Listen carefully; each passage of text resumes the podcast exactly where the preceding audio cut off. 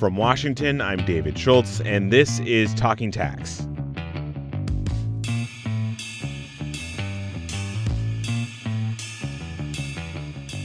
The Government Accountability Office, or G A O, came out with a report this summer on how the I R S audits large partnerships and other pass-through entities, and its findings were, well, pretty ugly. There were twenty thousand fifty-two large partnerships out there in twenty nineteen, and the I R S audited just fifty-four of them, according to G A O. If you're doing the math in your head right now, don't worry, I'll do it for you. That's an audit rate of zero point three percent. So that's bad. But to the IRS's credit, it's taking pretty significant action to respond to this. Last month, it said it's standing up a special group to focus on scrutinizing partnerships, S-Corps, and others that may be avoiding taxes by passing on profits to their owners.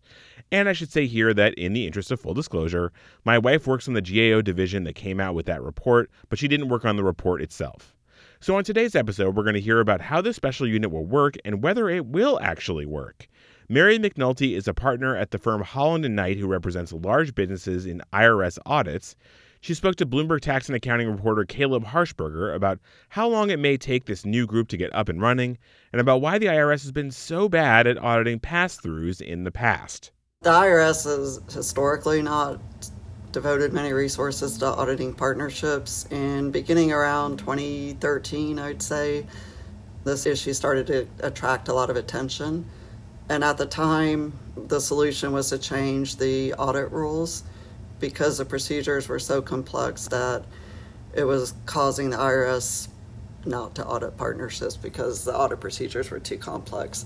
So those rules changed. Legislation was passed in twenty fifteen, and that was supposed to help audit partnerships and make it simpler. I mean, those rules are also complex, so we'll see how they play out. So it's taken some time to get the I R S agents trained under the new rules to start the audit. So those audits just started really in twenty twenty-one. Got it. So so have we started to see the impacts of that yet, or is it still a little too early to tell? We're certainly seeing an uptick in I R S audits. Um, so they are out there auditing, but the uptick hasn't been completely in this area of, you know, really large partnerships. And that's where the I R S is now focusing their resources. And the G A O report defines large partnerships as partnerships with one hundred million dollars or more in assets and one hundred or more total partners. So the audits we've seen haven't all been in that space. I mean, there have been many with less less assets and less partners. So this is a new new focus on these large partnerships. And I know as we've seen this focus growing in this space, we've seen so many more businesses organizing themselves as partnerships rather than corporations or things like that. I think that was part of that G A O report that um, it was something like six hundred percent increase in large partnerships. It's just crazy. six hundred percent. Yeah, six hundred percent from two thousand two to two thousand nineteen. Do we know why that is? Was that a, a corporate tax rate thing? Was that just a flexibility thing? Uh, those were the two factors that the G A O report cited. I mean, I would also say that state laws changed, and the state laws that govern business entities and cause more businesses to want to choose to be a flow-through entity for state law purposes. I mean, that started really in the nineteen nineties, and then Treasury implemented regulations called the check-the-box regulations that allow businesses to choose how they are taxed. So that the default for unincorporated business entities with at least two members is a, is a partnership. So I think that that also ha- is driving those businesses to organize as partnerships for tax purposes.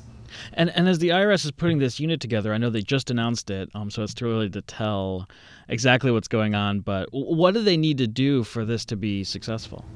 They need to hire agents. Uh, they recently came out and said that they were going to hire three thousand seven hundred across the nation in two hundred fifty locations um, to conduct these audits. And, you know, they don't just have to, to hire them. They have to train the audits. Partnerships is a very complex area of the tax law.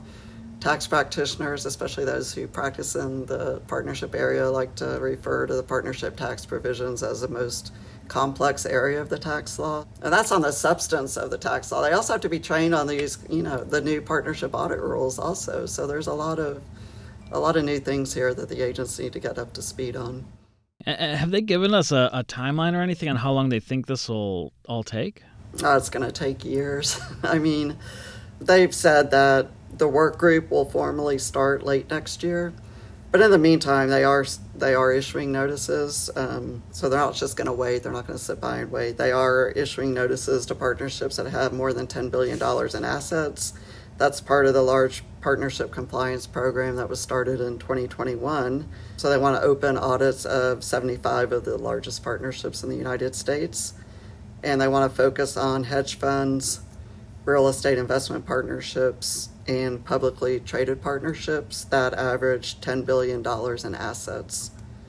So that's one area where we're going to start seeing um, I R S audit notices. But a second area is for smaller partnerships, still large, but these are partnerships with ten million, not ten billion, but ten million dollars in assets that have balance sheet discrepancies.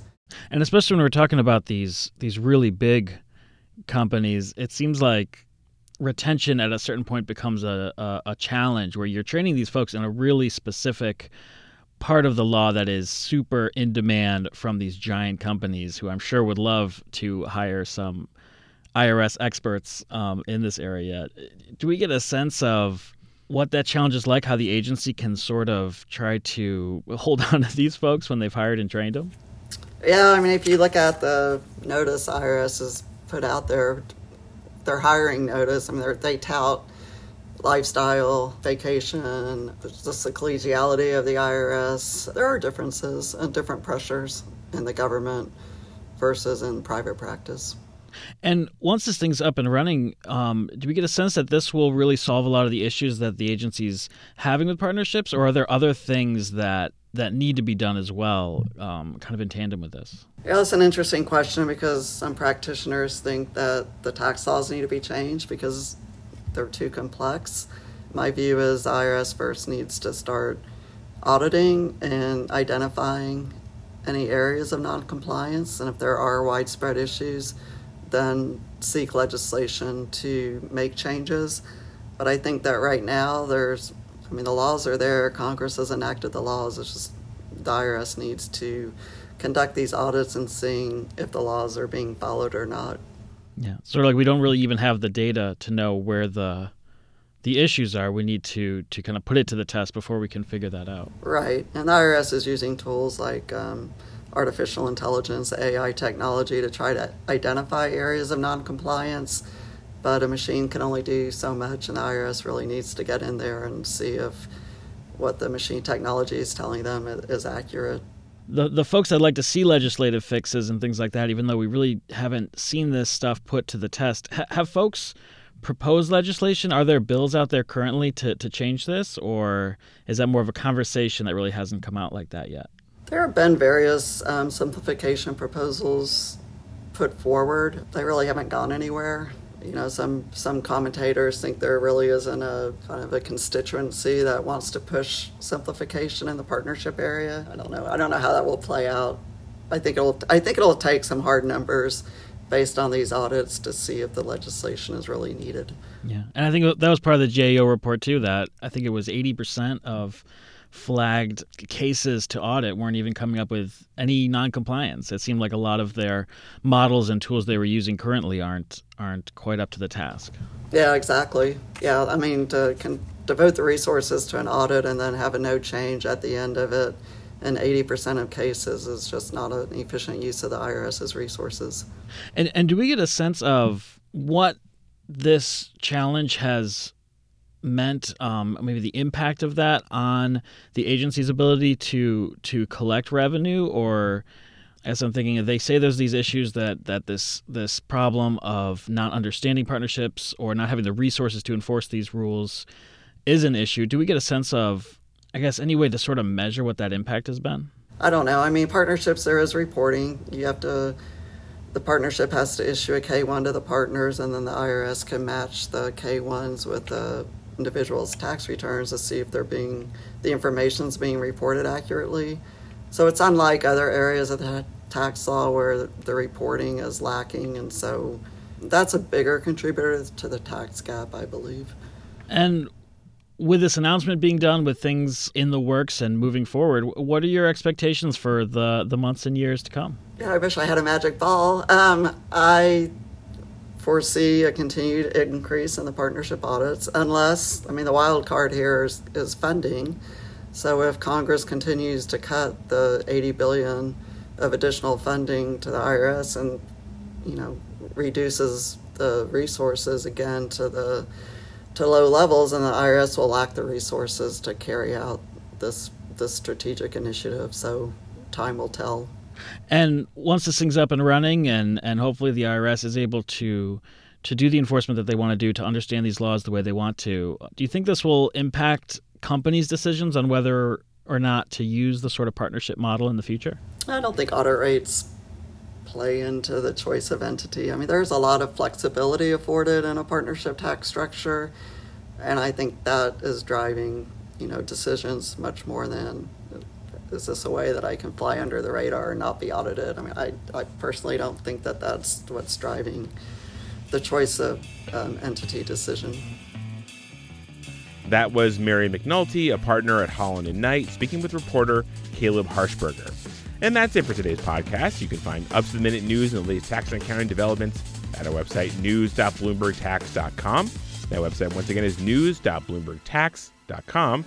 Today's Talking Tax is produced by myself, David Schultz. Naomi Jagoda is our editor. From Washington, I'm David Schultz. Thanks for listening. In a global tax landscape that changes by the day, it's what you don't know that can leave you exposed. At Bloomberg Tax, we provide market-leading intelligence and practical applications to help tax professionals work smarter, faster, and more accurately. Our solutions provide the insights you need for game-changing outcomes. To revolutionize your performance in real time, the difference is Bloomberg Tax. Learn more at pro dot bloomberg tax dot com.